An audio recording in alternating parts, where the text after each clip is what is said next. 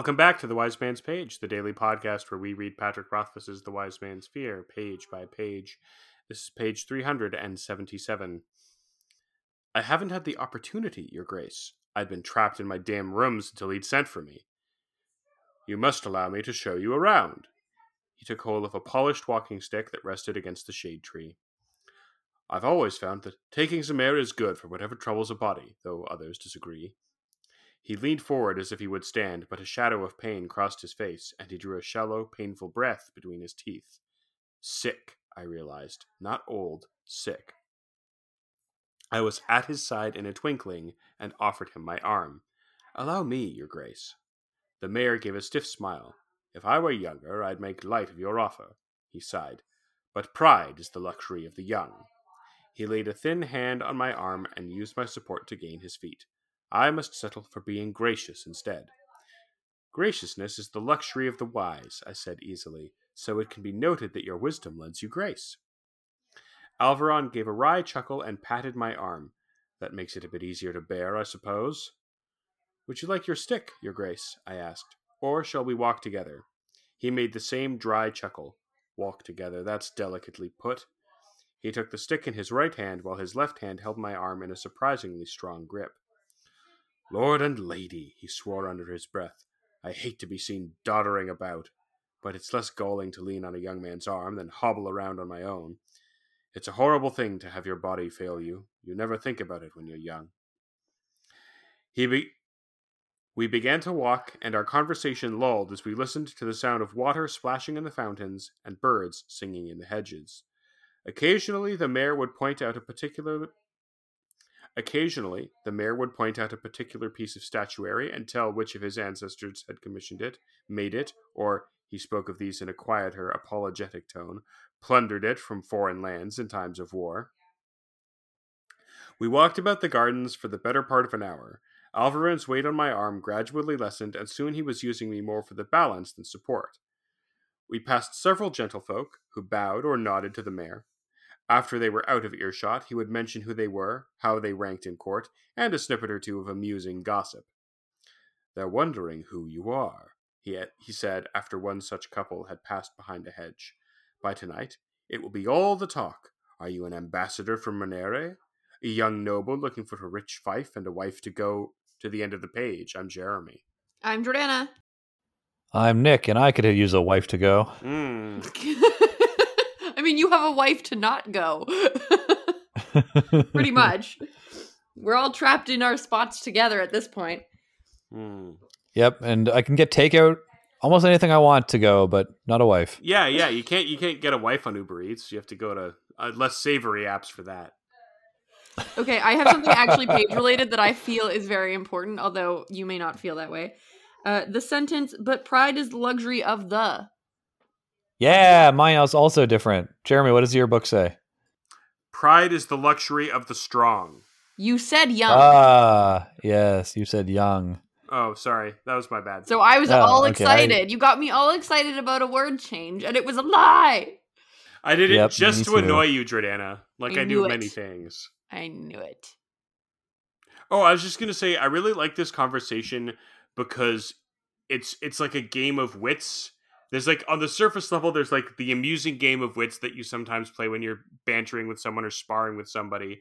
But it also feels like there's an undercurrent here of the two men taking each other's measure in a different way than when they first met, because now they're like, they're not, they're more um, isolated, I guess. Like they're not, you know, in, in the mayor's court with his like henchman and his butler hanging around. Like it's just the two of them basically having a conversation. So the vibe is different. Do you think the mayor knows that Kvothe has been, like, trapped, trapped in his rooms? Yes. Okay, so he's just, like, kind of being a jerk when he's like, oh, have you seen the gardens yet? And he knows Kvothe hasn't. I think he's, I think it's bait. I think he's giving him an opportunity to snap at him.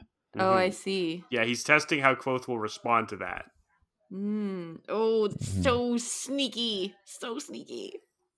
That's my read on anyway. He also might be like totally oblivious, but I don't buy that. Mm. I mean, it is also Kvothe's read, right? Because Kvothe says, I've been trapped in my damn rooms. Of course he knows that. Like, come on. Yeah, I guess. Mm-hmm. Well, I mean, it also could be, I think a legitimate read of this was that the mayor is out of touch with how people have to function around him. Mm-hmm. That's so what I, that's I think the read if you I read that, it. it's yeah, and I don't think that is like off base. It's not my take, but I think if that's your reading, it, it is it's it acceptable. Is a take. it, yeah, it gives you a very different picture of who the mayor is, though. Mm-hmm. I mean, it's also the case that Kvothe says he guessed that that Alveron was testing his manners in the previous paragraph. So I kind of think that that test of manners is ongoing. That makes mm-hmm. sense. I was, I'm starting to remember the things that are about to happen. Like, I just sort of forgot about a good portion of what occurs with the mayor. And now, like, reading this page, it's all, it's all rushing back to me. And I just want to, like, get there sooner. Must be nice for you. I don't remember a blessed thing. Well, I guess we'll have to wait and see. Mm-hmm. Then. Kvothe is demonstrating his character to the mayor here because he he helps him, but he helps him in such a way that the mayor doesn't look weak or foolish. You know, he offers him his arm, but he gives him the opportunity to back out. He do- and he doesn't treat the mayor like a like an invalid. He's not like, "Oh, we should take you back to your rooms, Your Grace." You know? And I think the mayor picks up on that. Like, that's all part of them taking the measure of each other. Mm-hmm. Uh, and it's interesting that the mayor seems to get stronger as they go. Um, I think eventually we learn that it's it's poison that comes, like, that he is ingested. Um, so, like, the longer between doses, the better he gets. Mm-hmm. Um, and I wonder who he's talking about when he says that some people don't think that exercise is good for him. Mm-hmm. Well, I imagine air, he's, you know? he's talking about the guy who's poisoning him, probably. Yes, nominally we'll Caduceus, but I don't th- know if... Like, I, I, I mean, yeah, as you say, we'll get there. I can't help but think Caduceus might be a patsy, but um, who knows? We'll discuss that when That's Caduceus definitely... is actually maybe on the page, because we haven't even been introduced yeah. to him at this point, have we? Also, I think I'm mispronouncing his name, so don't don't at me. Okay. It's not in front of me. Yeah. It's like it's actually Codicus or something like that, but I like to say Caduceus. Mm. I like to say Deuce. Whom amongst us does not like to drop a deuce from time to time? Gross. Yeah, I, I like to slip a deuce into your ears. You know, sometimes you don't have to advertise that. Mm. Yeah, but not not this time. This is not one of those times. Charming. Uh, yeah. It also seems to me that this is the mayor's way of, like, the mayor is playing a subtle intrigue game of his own here just by being seen with Kvothe, right? He knows that they're going to be seen by other people in the gardens and that the whole court is going to be aflutter with who exactly Kvothe is. Why has the mayor brought him here? And obviously, the mayor has his own reasons for wanting people to be asking those questions that we're not privy to yet. It's all so dramatic. I... I get the mm-hmm. sense... We learn a little bit more about that on the next page. Mm-hmm. I, I get the sense that it, part of it is that he just wants to kind of stir up trouble in his court and use that as a way of flushing out maybe people he can't trust. Ooh. Sure. That makes sense. I feel like that would flush out a lot of your court, though. Only in a court full of traitors and malcontents... Right, because you're saying most courts are not full of those things? A good court is full of those well, who are loyal. That actually makes sense then why the mayor would have developed a kind of test upon meeting somebody to get the medal of them. If the, he is surrounded by people who are not fully trustworthy, then he probably does have a system for sort of placing them, right? Like he probably runs them through a similar kind of test like this when he meets somebody, and based on how they do, he, like, mentally files them away and treats them a certain way, right? Yeah. Because also, I think, like, you when you're a noble and there is court, you can't necessarily pick and choose who is there or who has to arrive, especially when the court is the seat of government. Um, so, like, if someone is landed gentry, they have the right to participate in court, right? It, it's the government. So...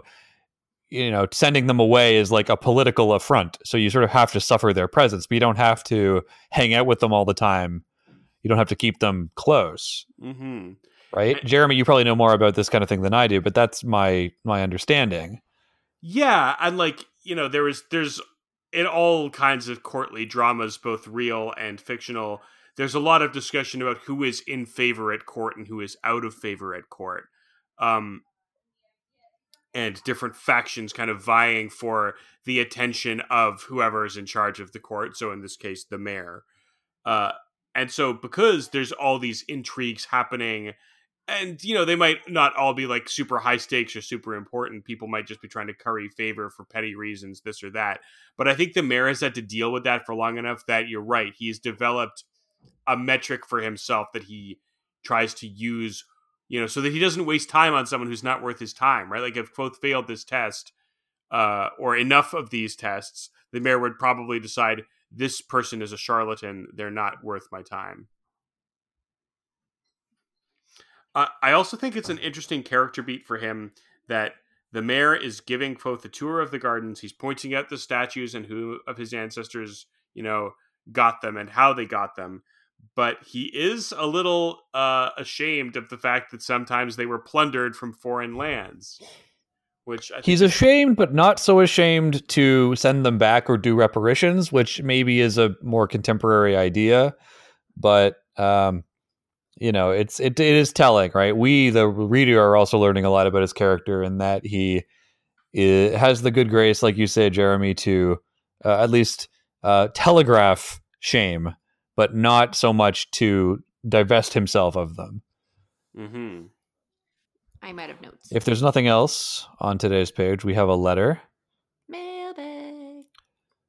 This letter is from S N C, who writes on the trial and shipwreck sequences. Hello, pagers. Nick has speculated that Rothfuss wrote the trial and shipwreck sequences and then decided to cut them because they weren't relevant. Rothfuss actually addressed this in a two thousand fourteen interview linked here, where he said, quote, "There's a few places in the book where people are like, oh, Rothfuss cut this because the book was too long, or Rothfuss cut this because he wanted to cut this. But if I wrote a story where it left a visible scar like that, that would not be good storytelling. People assume that I wrote that and took it out, and it's simply not true. I didn't write it. So why did I put something like that in, implying that there was a story and then not giving you the story, therefore making you want something that you're not going to get? Why would I do that? And that's a good question. Personally, I think Rothfuss... Sorry. Personally, I think Rothfuss did this to make us really think about why he included the sequences that he did in the books. He's saying to us, look, I'm not just going to write about something just because it's cool or because I like it. Everything you read in Kvothe's story is actually important, even if you initially think otherwise. Thanks for the podcast, and hope you're all doing well during this difficult time. Best regards, S N C. Ah, well, thanks, S N C. It's always nice to have the authoritative word of the author uh, on the story that they wrote and how and why they wrote it. Uh, so... And I agree with your analysis, S N C, that uh, omitting things that seem like they are fun is a way of suggesting to us that we're not just here to, like, read some bombastic fantasy. Everything in here has been carefully selected, and everything's important, which is why Rothfuss is saying that you should start a podcast where you read every individual page and dissect it. Are you saying that our podcast is Rothfuss approved? Yes, I am saying that. Also, he has tweeted, he retweeted us a couple times, so it's uh, definitely Rothfuss approved. I, yeah, I suppose if he hasn't like blocked us, then we're good at this point. No, no, we haven't. We haven't said the unmentionable and, and complained about the book on social media yet. So is that the only thing that can uh, get you like de Rothfuss approved though? Like, I'm sure there's other things, but that's like an Insta. Like if you if you at Rothfuss uh, complaining about the length between books, he will Insta-ban you. Or, you know, his people. I don't know if he is, if he manages his Twitter account. His agents, but... his emir, his his Ooh, I love his, that. His, emir. His council of uh, of Chandronoids will will find you and uh, leave you in a burning wreckage of everything you knew and loved. And they'll be right yep. to do it. Yes, definitely correct. Uh, listeners, if you are, say, adjacent to the publishing industry and you have contact with Rothfuss, I'd love to uh, interview him on this here show. I think we have a lot to ask. I think it'd be kind of a neat get. So, uh, you know, I if, think if anyone's got an in, things to do. Probably, but you like know, what, Jordana? I think, uh, like what? I don't know, author stuff, important author stuff. Yeah, Jordana, is there something you'd prefer he spend his time doing? I don't know. Is that what you're important saying, Jordana? Author stuff. Uh huh. Something that's so important. That's a, that's that's author work. Is that what you're saying, Jordana? Like. Comic-Con virtual chats or something. Like, why would he come on our podcast when, like, cons would, like, pay him money to show up and chat about stuff? Like, why why why on earth would he help us out when he could help somebody else out who will pay him? Why indeed, Jordana? Why indeed? Personally, I just think he's probably spending six to eight months out of the year watching football. Really? Is he a big football fan? And blogging. And blogging about it. You're being funny. Yeah, Jordana, George R R. Martin famously spends about half the year doing nothing but watching the football. Oh. Well, okay, hang on. We can't, Jeremy. Martin a little bit. Now, I don't know that he's doing nothing but watching football, but he certainly spends a lot of energy watching football and then blogging about the football. He said that he doesn't write when he's watching the football. Oh, really? Oh, yeah, he said man. that, like, I don't no wonder write everyone's when, mad at him. I don't write when the N F L is on, which, like, couldn't be me, dog. Couldn't be me. But that's okay. Well, thank I, God they only play, like, eleven games a year. Hmm. Uh, well, football another... is ridiculous. Let's let's spend some time on this podcast railing against professional football. Oh, they only I play for, like, eleven to. minutes. There's only, like, eleven minutes of game time in each game. So much of it is spent standing around, and then there's only, like, eleven games a season. It's really ridiculous. Yeah, There's but, also some really crazy, like, superstitions, although I suppose that's all professional sports, but, like, there's some crazy stuff in the football world about, like, superstitions that go with stuff. Actually, some I almost believe, but most of them are just silly and ridiculous. Well, like well, what? Like what, Jordana? What's what's Okay, one? here's yeah. one I almost believe, because I don't want to I don't want to spread the silly ones. This one is, like, pretty pretty crazy. So, to my, this is my understanding of this story. But I've heard it. I heard it once through. The Jordana, just podcast. tell us. Okay, oh my okay, god. Okay, okay, okay. okay. Um, the New Orleans team, their the Saints stadium, before a certain point, it must have been yeah. So it's before Katrina. Their stadium was just like a regular stadium, and then Katrina came and wrecked the stadium, and they had to rebuild. They wanted to rebuild in the same spot. However, it was found that the spot was, like, a sacred place to, to the native people. And they had continuously lost games on that spot when the stadium was there. So when they rebuilt the stadium, they had someone come and, like, like quell the spirits, I guess. So the spirits wouldn't be mad at them for it being on their land, on their sacred place. And so after that happened, the team started to win again.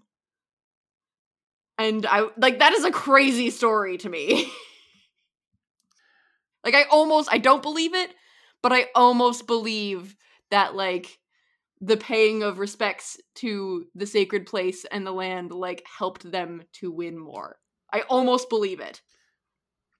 I definitely believe that it's important to pay respects to the sacred. Yes, but do do you believe that it helped them win? Because that's the part that's, like, the weird bit. Like, I don't fully believe that. I believe that the placebo effect is a real thing. Yes. And that I'll I tell you what is, I believe. That's what occurs with most of these theories. But, like, that one is... What do you that... believe in? Okay, also, though, consider that that is one of the stories that I considered to be the least weird. So imagine how weird the weirdest ones are.